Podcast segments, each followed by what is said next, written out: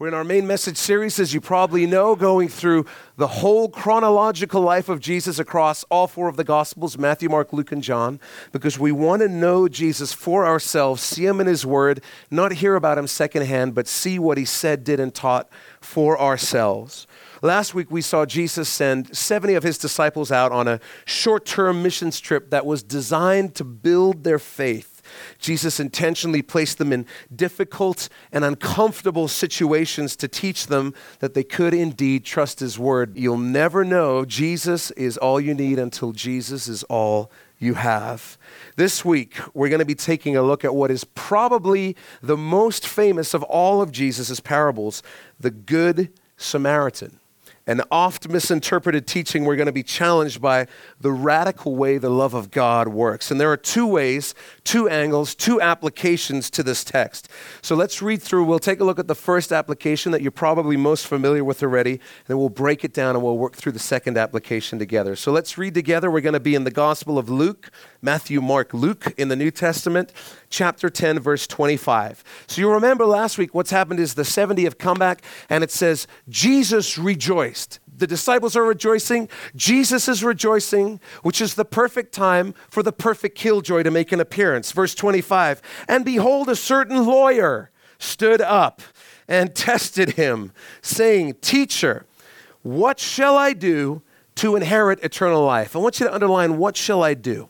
What shall I do to inherit eternal life? When it says lawyer, it's actually a bit misleading in our context because it simply means he was an expert in the law, the Jewish law of Torah, not necessarily the legal system of the Roman Empire. So he says, What shall I do to inherit eternal life? Verse 26 He, Jesus, said to him, What is written in the law? Underline, what is written in the law?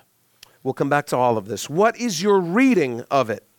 So I need to pause for a second here to explain what's going on. All rabbis, all Jewish teachers, when you see Jesus called teacher by anybody, it's just the English translation of the word rabbi. It's a Jewish religious teacher. All rabbis agreed that the most important part of the law, Number one, numero uno, was what's known as the Shema. The Shema means hear and was considered by the Jews to be the summary statement of all of Jewish theology, a full summary of the law.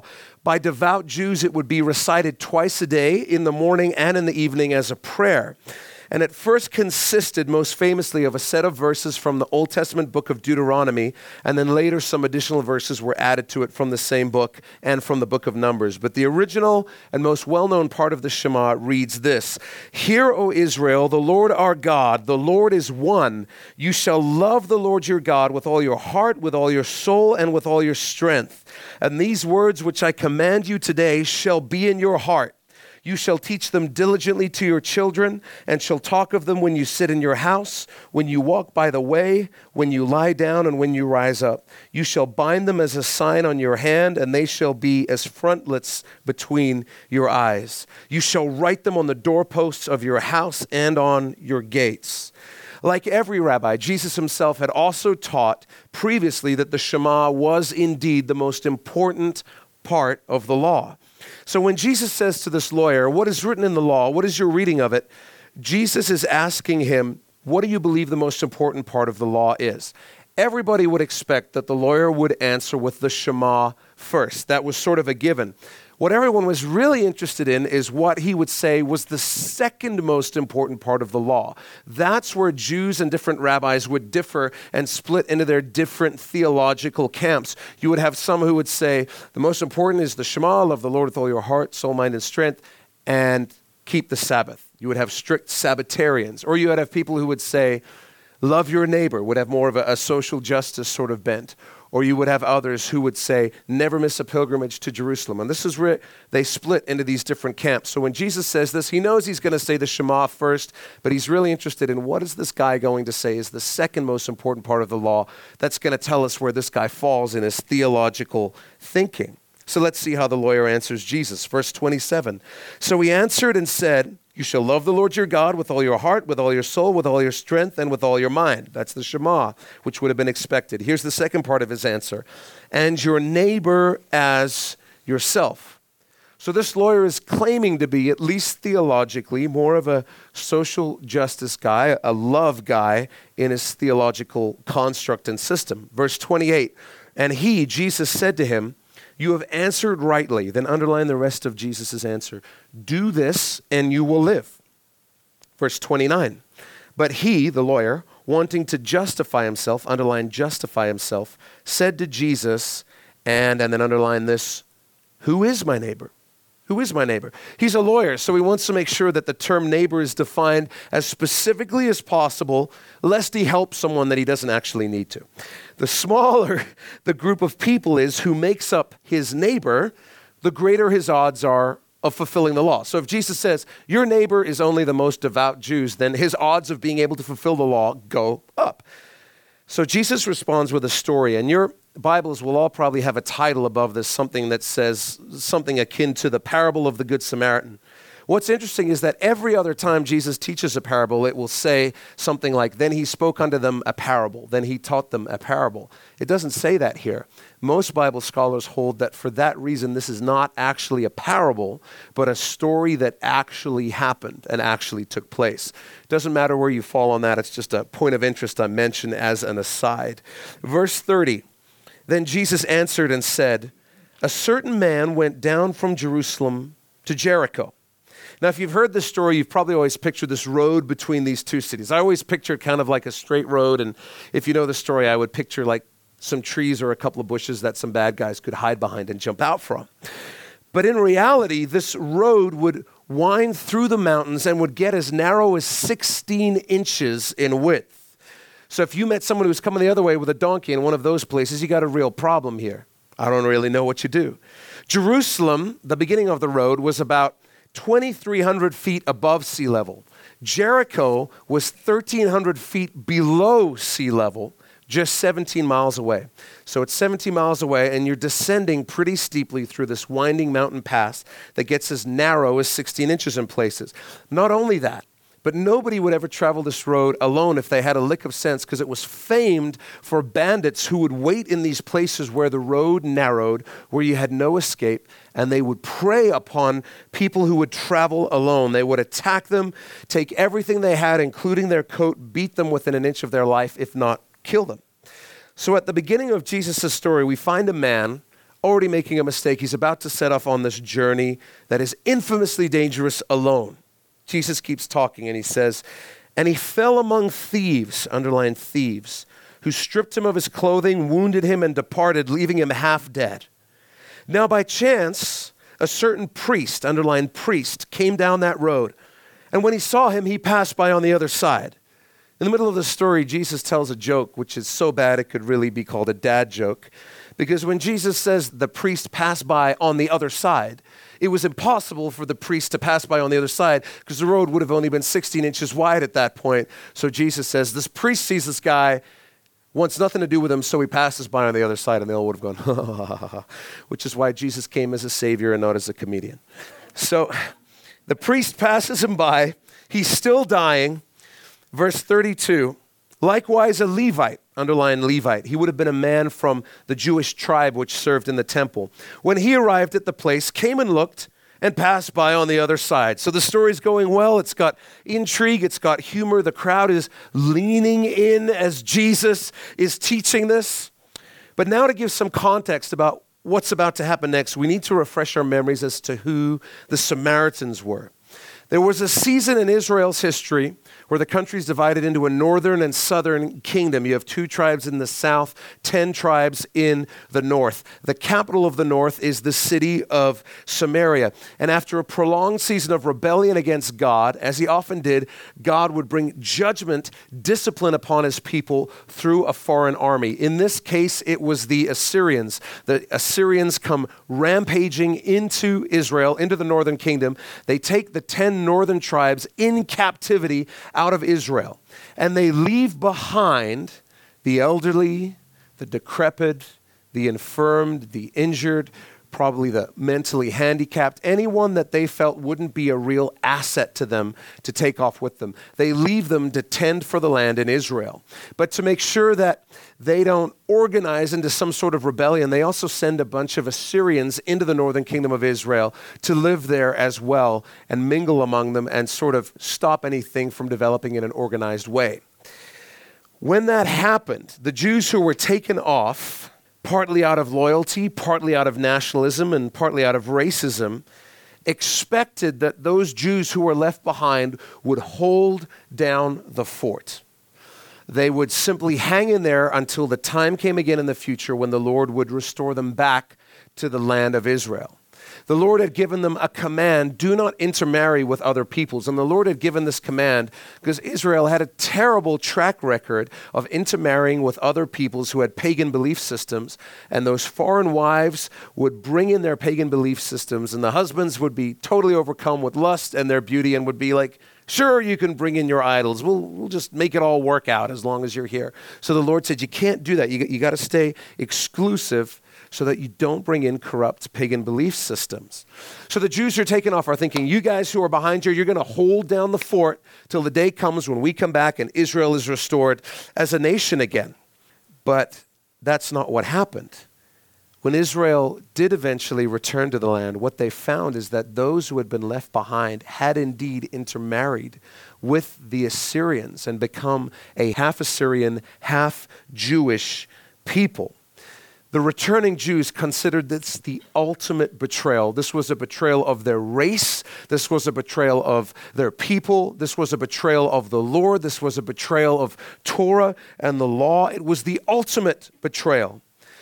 So, this new ethnic group became known as the Samaritans, named after Samaria, which was the capital city of the northern kingdom of Israel.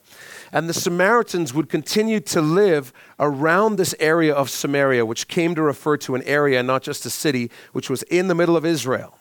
You had Galilee in the north, you had Judea in the south, you had the Samaritans there in the middle, and they were hated by the Jews as ethnic traitors. So make a note of this on your outlines. The Samaritans were half Jews, half Assyrians, who were considered ethnic traitors by the Jews. Ethnic traitors. So to put this in perspective, the Jews hated the Samaritans more than they hated the Romans who were occupying Israel at that time because they said the Romans are a foreign people and outside people who have come in. You are of our own house and you have betrayed us.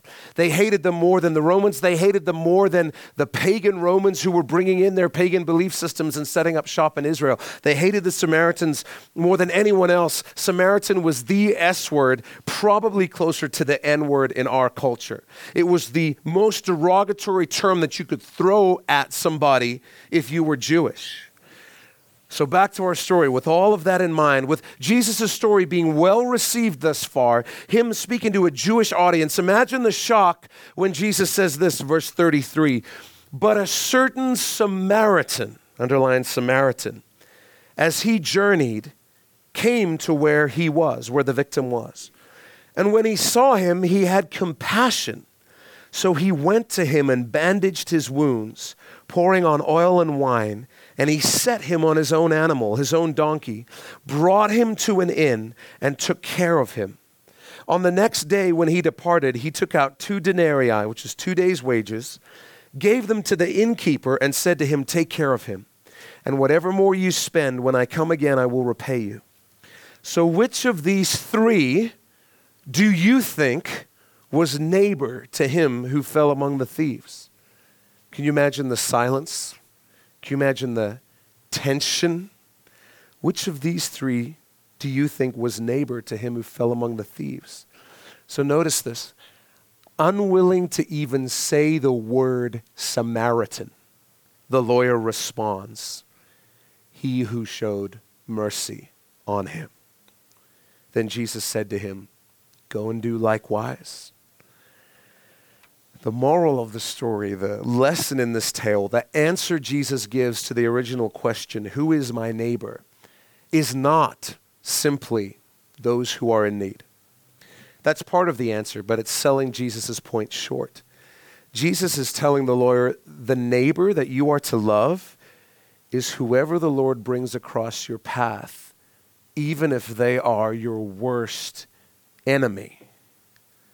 And even in saying that, I, I don't think we're grasping this yet. So imagine you're, you're driving home one day, it's raining, traffic is crawling, and you can see that someone in this pouring Vancouver rain is changing a tire on the side of the road, having a real difficult time. Every, every time they try to crank the tire iron, it just pops off. And they're just miserable and exasperated, soaking wet. And you're thinking, this poor person. And then as you get closer, you notice that it's your worst enemy. And Jesus doesn't say, don't run them over. Jesus says, pull over and help them change their tire. Help them. Even when we hear this, I think we're guilty of a failure of imagination because we don't understand what we're talking about when we say worst enemy. Imagine it is your ex boss, the one who treated you like dirt the whole time you were there and fired you without warning, even though you'd done nothing wrong, done every task that was given to you well. Imagine it's the ex business partner who stole everything from you. Imagine it's the man or woman who had the affair with your spouse that destroyed your marriage. Imagine it's the person who was texting or driving drunk and hit your child and killed them. It's the teenage boy who sexually assaulted your daughter in high school and got away with it. Jesus has taken this all the way with no limits, even if it's the soldier who killed some of your family members. If Hitler had survived World War II and you were a Jew and you saw him on the side of the road, pull over and help him. Jesus is saying he's your neighbor. He's your neighbor. And you are to love him. You are to help him with your actions. So, knowing this, knowing how extreme Jesus is being when he says, Love your neighbor, how arrogant do we have to be to say, That's a good lesson. I'm going to start doing that. How high of a view of ourselves do we have to have to respond to this the same way we would a folk story where the moral of the story is remember to brush your teeth? Oh, yeah, that's good. Listen to me. You cannot do that. You cannot do that. I cannot do that. We're not capable of doing that. There are things people could do that would fill me with such hate, such a deep desire to kill them. And a story from Jesus is not going to change that. I agree that what Jesus is describing is good and is what I should do. I agree that everything in the law is good and is what I should do. Every precept, every instruction, every command is good. But I can't do what Jesus is describing in this story. I don't know how high your view is of yourself, but if you're thinking, I can do that, then as we said, you're probably guilty of a failure of imagination. Guilty of not realizing there's things that a person could do that would make you genuinely hate them to the point of wanting them dead. If we're honest, the problem with all of us is that we simply don't do what we know we should do. We don't choose the path of greatest good all the time because we're all still battling what the Bible calls our flesh, this body we're in that constantly fights to elevate our base desires above the will of God. There's this internal war going on in all of us. I know that's my problem. I don't know about you. So write this down. The problem with the Shema and loving one's neighbor as described by Jesus is that both are impossible to fully live out. Both are impossible to fully live out. Again, just track with me. Do you really think that you love the Lord your God with all your heart, soul, mind, and strength? You really think you do that? Nobody does that. Nobody does that. Nobody loves the Lord with all their heart, soul, mind, and strength. Nobody does that all the time, perfectly as an emphatic statement. Nobody does that. So now what? Well, we start by realizing something profound that's hidden in the second application of this story, the deeper meaning, the hidden truth, what the rabbis would call a remez. You'll notice that Jesus never says, You are the Good Samaritan. He says, You're the light of the world. He never says you are the Good Samaritan. He says, love people the same way the Good Samaritan did. The Samaritan in the story is the hero, the role model, the example, the ideal whom we are to follow and emulate, which makes even more sense when we realize that the Good Samaritan is, in fact, our hero, our role model, our example, Jesus Christ. Make a note of that. The Good Samaritan is Jesus Christ. One of the reasons I love going through the Gospels chronologically is because some things pop out that you wouldn't otherwise notice. So, just a couple of weeks ago in John 8, Jesus is having a heated discussion with the Pharisees. He's blowing them out the water with basic logic that they can't refute. And so we notice that they reduce their interactions with him to insults and ethnic slurs. In John 8 48, you might remember, then the Jews answered and said to him, Do we not rightly say that you are a Samaritan and have a demon? So again, remember, Samaritan's the most insulting term that a Jew can call another person. They call Jesus two things, right? They accuse him of two things. They insult him by saying you're a Samaritan and you're demon possessed.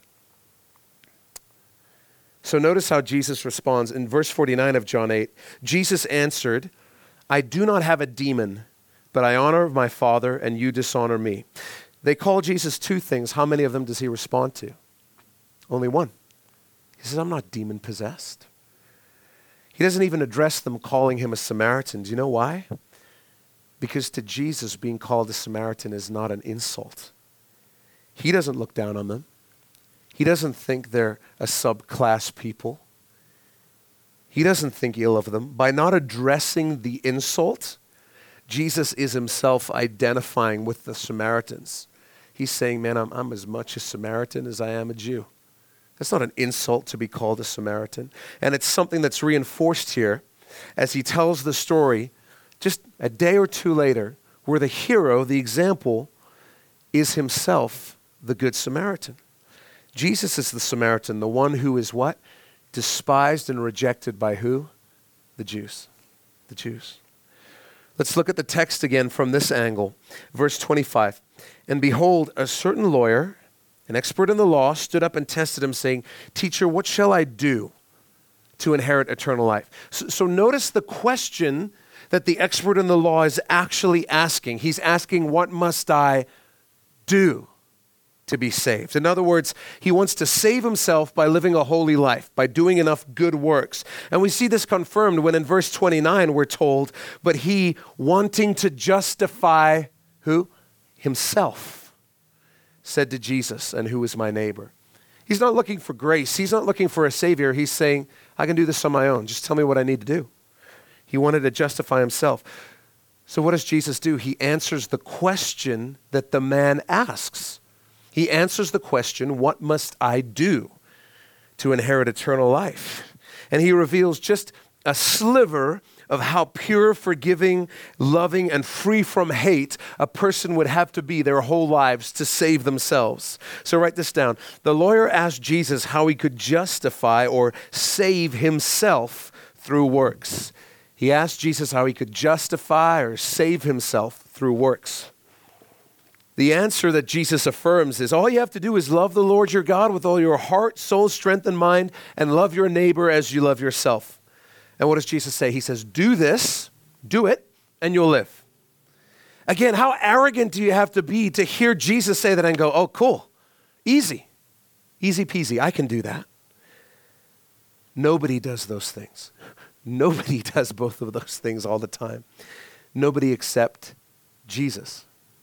And that's the point. That's the point of the story. So make these two quick fill ins on your outline and we'll unpack them. The man on the road is you and I. The man on the road is you and I. Every person who's ever lived, every person who ever will live, the man on the road is you and I. And the journey is our earthly lives. The journey is our earthly lives. For you see, every single one of us is born on the road to death. We are born into sin. We're blinded by our sin and unable to help ourselves from charting a course toward our own destruction. We're headed for death and destruction before we even begin the journey.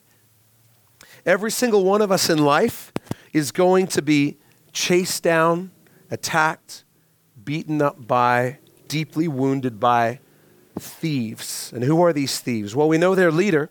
Also in John 8, Jesus told the religious leaders about this entity when he told them, You are of your father, the devil, and the desires of your father you want to do. He was a murderer from the beginning and does not stand in the truth because there's no truth in him.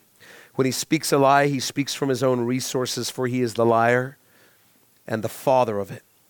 So Satan's a murderer. And in John 10, when Jesus is talking about the good shepherd, he's going to tell us that Satan's henchmen, his demons, those fully under his influence, are thieves.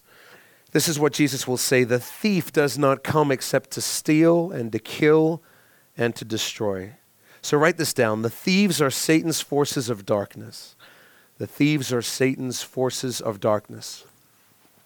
And what gives them their power to attack us? Well, it's our sin. Our sin gives them permission to attack us.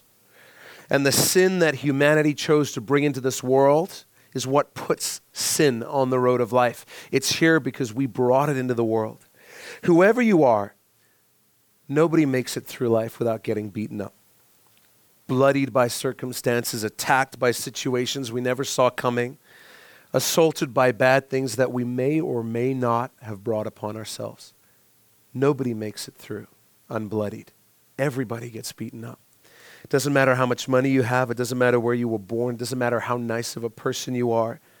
Life will come for you sooner or later because this is a fallen world. We all end up bloodied by our sin and the sin of this world, dying on the road of life. But wait, there's hope because here comes a priest and behind him a Levite. Here's the problem the priest couldn't even touch the man.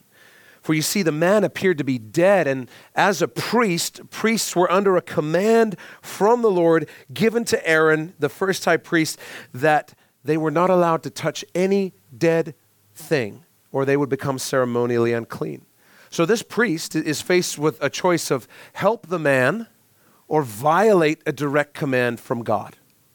And he says, I, I can't violate the command. If he had done so, he would have had to go back to Jerusalem to the temple, go through th- some rituals to be made ceremonially clean. Would have been very embarrassing because he would have had to stand with all the ceremonially unclean people. And the priest who was administering the ceremony would have been like, Glenn, what are you doing here? Uh, I touched a dead guy. I'm ceremonially unclean. Just do the thing.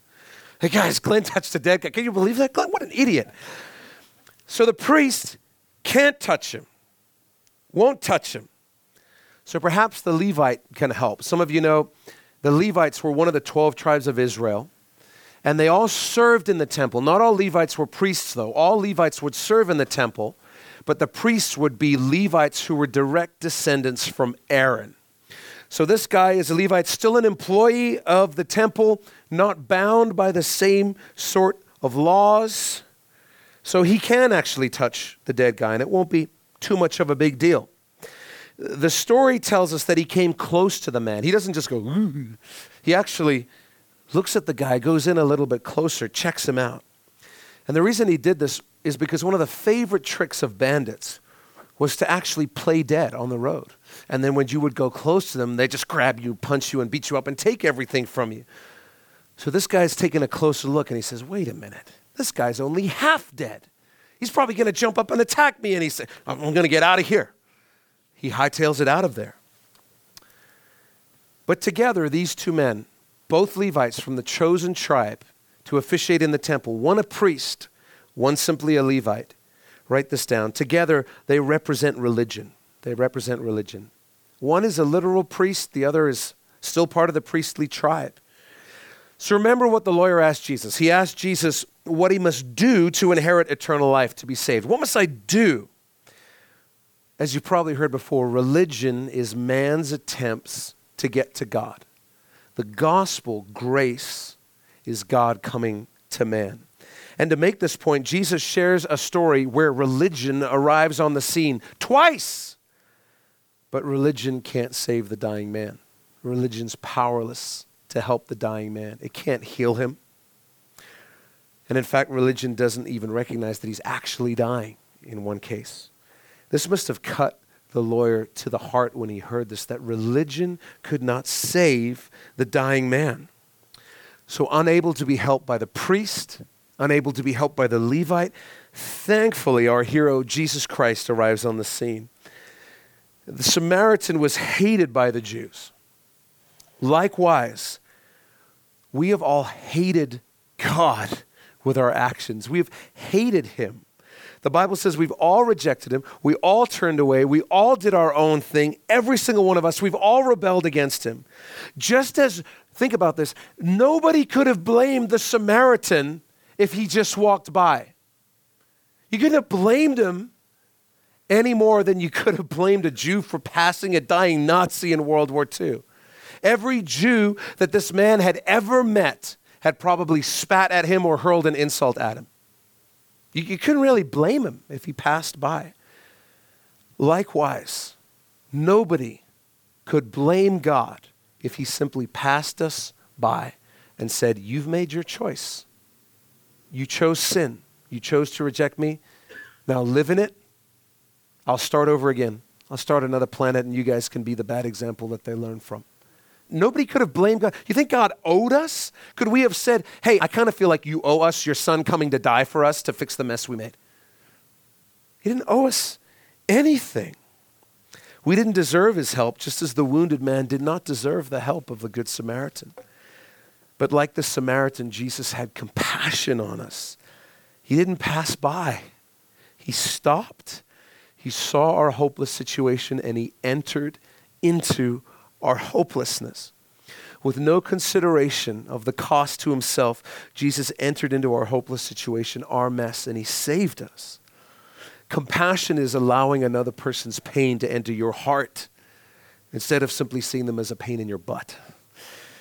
Jesus saw you, he saw me in pain, broken, hopeless, and he had compassion on us. And let me ask you this Did, did the man who was dying on the road find the Samaritan?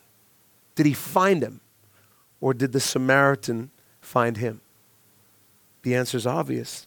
Just as it is true that Jesus found you and I, we were in a position where we could not help ourselves.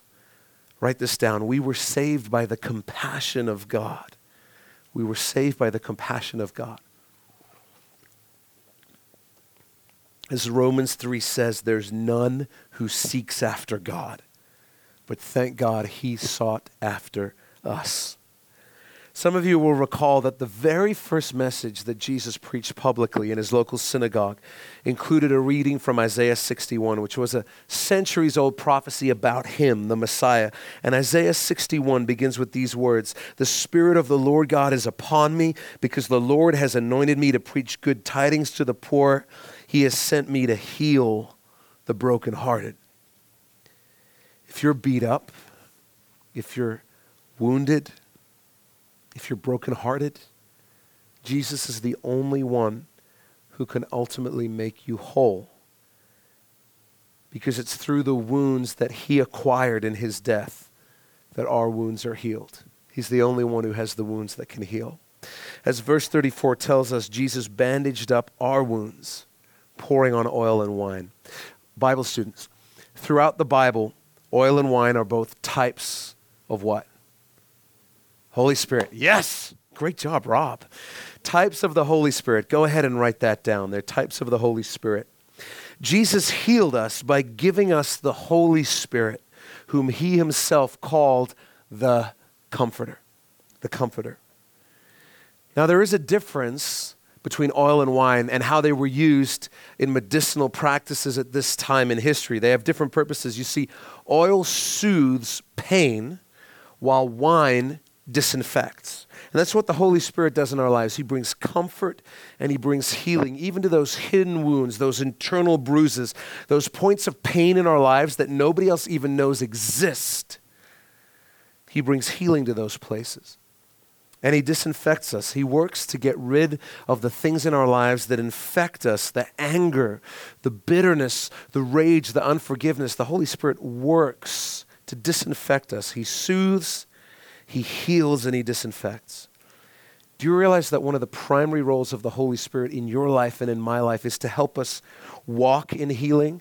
to help us actually walk out the wholeness that Jesus has given us. Because you have the Holy Spirit, you don't need to worry what if I feel a great peace at church this morning, but I walk out of here and, and it's gone and it stays at church? That's why you have the Holy Spirit, so that the one who began that work in you will continue to complete it. He'll complete it. It's got nothing to do with where you are. the Holy Spirit is with you. He never leaves you, He never forsakes you. He will bring you peace and comfort and healing every day if you'll let Him. That's part of His job description. He's the comforter. In just a few weeks from this time, Jesus will ride into Jerusalem and he'll reveal himself to be the Messiah to the whole general public. And what is Jesus going to ride into Jerusalem on? He's, he's going to ride on a donkey, signifying that he's a king coming in peace, fulfilling the prophecy of Zechariah 9 9, which reads, Behold, your king is coming to you. He is just and having salvation, lowly and riding on a donkey. But in this story, Jesus takes the wounded man and puts the wounded man on his donkey, and he walks beside it. Truly, as he said of himself, he is gentle and lowly in heart, for this is exactly what he has done for each of us. He has picked us up from the brink of death, not only saved us, but invited us to rule and reign with him. He put himself in our place on the cross and lifted us up to share in his place in heaven. Paul talks about this in Ephesians 2. Let me read to you what Paul says. But God, who is rich in mercy because of his great love with which he loved us, even when we were dead in trespasses, made us alive together with Christ. By grace you've been saved, and raised us up together, and made us sit together in the heavenly places in Christ Jesus, that in the ages to come he might show the exceeding riches of his grace in his kindness toward us in Christ Jesus. Then, after saving the man, after saving the Good Samaritan, Jesus Christ takes him to an inn, we're told because he knew that the wounded man would be taken care of at that inn. Make a note of this and then we'll talk about it. The inn is the church. The inn is the church, the people of God. You see, the church doesn't save anyone. The church doesn't save anyone. Only the Holy Spirit can do that. But Jesus expects the church, you and I, to care for those whom he desires to save. He expects the church to help the wounded find healing. He expects the church to be a place where he can send broken people in need of rest and restoration. Remember what happens in this story. The Samaritan does the saving, and he pays what? The initial cost of getting the man to the inn. The Samaritan pays the two denarii and gives the innkeeper the instruction you take care of him. You take care of him. Those words are for us the church of Jesus Christ. Take care of them. There is, I think, a very interesting prophetic angle here. I believe this to be true, but you can judge for yourself and come to your own conclusions. 2 Peter 3 8 tells us that a day to the Lord is as what? A thousand years. It also says that a thousand years to the Lord is as a what? A, a day. So, knowing that two denarii is two days' wage, pretty much all biblical scholars are agreed that the Samaritan is paying for the wounded man to be in the inn for how many days? Two days. It's not a trick question, I promise. Two days' wages, two days' stay at the inn. Which means the Samaritan, our Savior, Jesus, will be gone how long? Two days or 2,000 years. Which means he returns when? Early the third day. Early the third day. He's coming back, church. Any day now. Any day now. We're in that season of history. And this isn't the only place in the Gospels where this pattern shows up. The first miracle Jesus performs, the wedding in Cana, John 2 1, it says, On the third day, a wedding took place in Cana in Galilee. On the third day, there was what? A marriage feast. Marriage feast. He's coming back, church. So notice what else the Samaritan says to the innkeeper in verse 35. He says, Whatever more you spend, when I come again, when I come again, I will repay you. I'm going away for a few days and I'm leaving this man in your care. You take care of him. Here's enough money for two days. This is all you're going to need until I return. Anything you spend above and beyond this, when I come again, I'll repay you. Anything you spend for medical supply, don't worry about it. When I come back, I will repay you. For two days, Jesus is bringing the wounded and the broken to the inn, to the church. And he gives us everything we need to care for those people for those two days. In Ephesians 4, Paul writes, When he ascended on high, he took many captives and gave gifts to his people. Those gifts that he gives us, his church, refers to the money, the denarii, the talents, the giftings, the resources, the time, all that we need to care for those that the Lord desires to send to his people, the church. He's given us what we need for the task if we are willing to recognize we've been given those things for the task, for the task, to do the job that he's called us to do. Why did Jesus only give us enough for two days? Because he's coming back on the third day, early in the third day. He says, Listen, anything you spend above and beyond what I've given you, if you choose to sacrifice, if you choose to be more generous, to be more loving, to be more compassionate, if you choose to serve me above and beyond in any area, when I return, I will repay you. And listen, Jesus only ever repays our sacrifices for him exponentially. If you read the Bible, you'll notice this is not like, hey, you know that time that you gave 50 bucks to that person I told you to? Here's that 50 bucks back. You won't find that sort of logic in the Gospels anywhere. What you'll find is Jesus talking about how he repays tenfold, a hundredfold, infinitely more, above and beyond what we can imagine. If you loan Jesus your Chevette, he's going to come back with the Ferrari, is sort of the idea.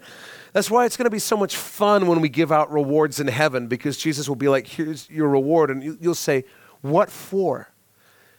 And when he tells you, you'll be like, seriously?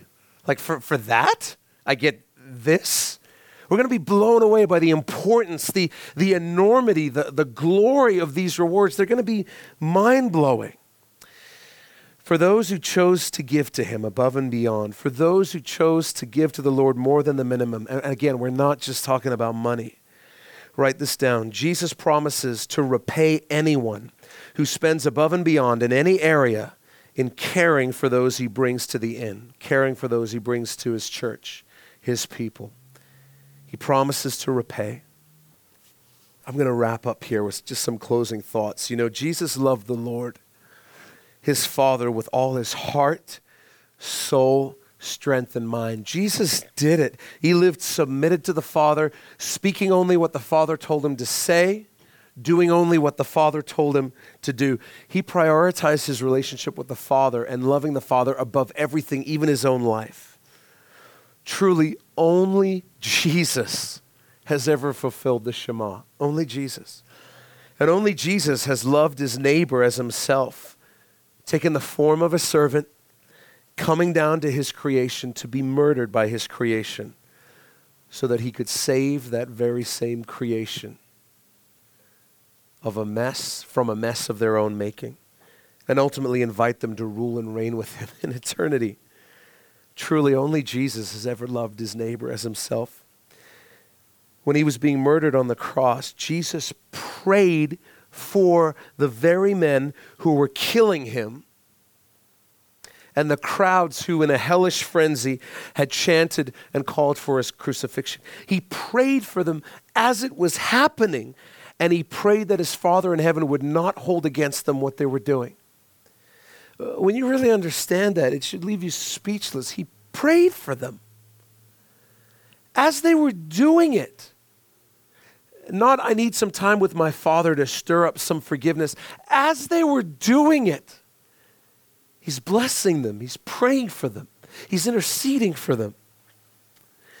Forgiveness is releasing someone of a debt, but what Jesus talks about in this story, the Good Samaritan, is way beyond that. Forgiveness is not running them over when you see them on the side of the road because you've released them. This is something totally different. This is saying pull over and help them. Help them. Show kindness proactively through your actions to your worst enemies. That's a whole nother level. The law says, do this and you will live. But the gospel says, hey, live and you'll do this. The key being, you need to be born again. You need to be raised to new life in Jesus, finding the life that Jesus promised to everyone. He said, You'll find life in me and life to the full because we can't do what Jesus is describing here. Nobody can fulfill the law, even though we probably all agree this is a wonderful thing to do and this is the best way to live. The problem is we can't do it. Nobody ever has except Jesus, and nobody ever will except Jesus. But here's the miracle when we begin to focus on living in Jesus, depending on Jesus, uh, abiding in His Word, drawing close to Him, knowing Him, talking with Him, relying on Him, when our focus becomes Jesus, not even trying to be like Him, but just Jesus, then we start becoming like Him in some unbelievable ways, ways that are not natural to any of us. I was reminded again of the families of the 21 men who were killed by ISIS about a year ago now. And I shared the story when this happened, but I saw this video clip from a Christian Arabic TV show. And there's a call in time in the show, and um, one of the brothers of one of the men who had been martyred calls into the show. And the host of the show naturally is, is very compassionate. He says, how, how are you coping with the loss? Most of the men were from the same village in Egypt. They're Coptic Christians. And he says, How, How's your village doing? And neither the host nor anybody who was watching the show expected the brother to share what he did next. He says, The whole village is rejoicing. We're not sad, we're rejoicing. We're rejoicing that there were so many who were counted worthy to suffer with Jesus who were from our village. And they were our fathers, they were our brothers, they were our sons, and we are so proud of them. And then he thanked ISIS for filming their deaths because he said it allowed everyone in the village to see that they were speaking the name of Jesus, singing the name of Jesus as they were killed to the very end. And that blessed them more than anything. And so through tears, the host asks the young man, he says, How is your mother doing? And the young man said, She too is rejoicing. And the young man says, I asked my mother, What would you do if ISIS came to our village and she says, I would invite them into my home, I'd go out into the street and ask them if they wanted to come in and have a meal so that I could tell them about Jesus. We can't do that. I, I, I can't do that. And yet it happens. It happens. And it didn't happen in that village with those believers because they were trying really hard to be like Jesus. It just came out of them in that moment because they loved Jesus. And they had been becoming like Jesus in the days, weeks, and months and years leading up to that moment. Just by loving him, they had become like him. And my prayer for myself and for you is that none of us would be bare minimum Christians. None of us would be bare minimum Christians that when rewards are handed out in the presence of Jesus one day, that we would all be receptors of rewards. I want that for all of us. If you have the gift of making money, give generously. If you have a gift that you can use to serve, serve sacrificially. If you have time to encourage someone and pray with them, do it. If you have time and opportunity to tell someone about Jesus, do it. If you have a spiritual gift like prophecy, then prophesy. Use it. Obey the Lord when He tells you to do that. Let's not be bare minimum Christians. Let's, let's live radically for Jesus. Let's live like we actually believe He's coming back early on the third day, and He will repay us anything we spend beyond what He's given us. He's coming back. He's coming back early on the third day, and He's bringing rewards with Him, is what He's told us. Let's pray. Would you bow your head and close your eyes? Jesus, we are in awe of what we see in the story of the Good Samaritan, we see a love that is radical, a love that transcends every divide that humanity has been able to dream up and invent. It crosses the divide of race and ethnicity and troubled histories. Lord, your love crosses every boundary, even the boundary of sin and our own mistakes and our own issues. Lord, thank you that you came to us, a sinful people who was nothing like you, a holy and righteous God. And none of us could have blamed you if you simply passed us by, as the priest did, as the Levite did. But you stopped and you had compassion on us, God. You had compassion on us. And forever, beginning now, we will reap the benefits of your compassion upon us. So thank you for saving us, God. And Lord, we're also in awe that you chose to bring wounded people. At one time, it was every single one of us. We were brought to an end. We were brought to your people, to your church, where your spirit healed us, God, and continues to heal us. Father, I pray that we would rely on you for our healing. We would remember that we can walk in that healing moment by moment because your Spirit continues to soothe us. Oil and wine, Lord. And Father, may we not neglect the incredible importance of the truth that you have brought the wounded and the broken to us. And you've said, take care of them. Take care of them. Father, help us to do that. Not just here, but in our jobs and in our neighborhoods where we're still your church. We're still your church. We're still your people. Father, we want to be a group of people and we want to be a group of individuals that you feel good about sending the wounded and the broken to. We want to be a church that you would look down upon and say, I can send them there. I can send them there. They'll take care of them there. Lord, make whatever changes you need to make to make us more of a place like that. Change me, change every single one of us as individuals to make us individuals that are more like that. Because we were all the wounded man at one point or another. You saved us and you healed us. Father, we love you and we, we pray that you do a work in us this morning. Make us more like you. Make us into who you want us to be, more like you, Jesus. Well, thanks for taking this time to listen and be in the Word of God with us. If you've never given your life to Jesus, then you need to go to our website, mynewhope.ca, right now. When you get there, you'll see a graphic on our homepage that says the gospel. Click on that and you'll be able to watch a short video where we share the best news you'll ever hear in your life.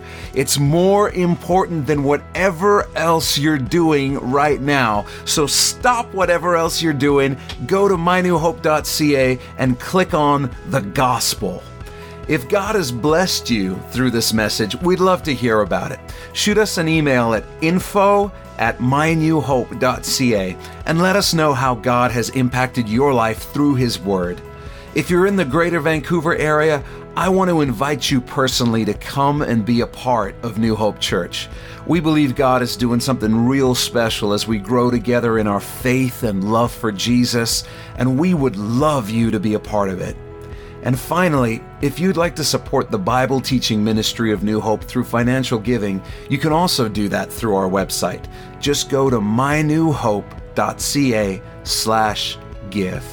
Thanks again for listening. Thanks for being in the Word of God with us. And always remember, God is with you.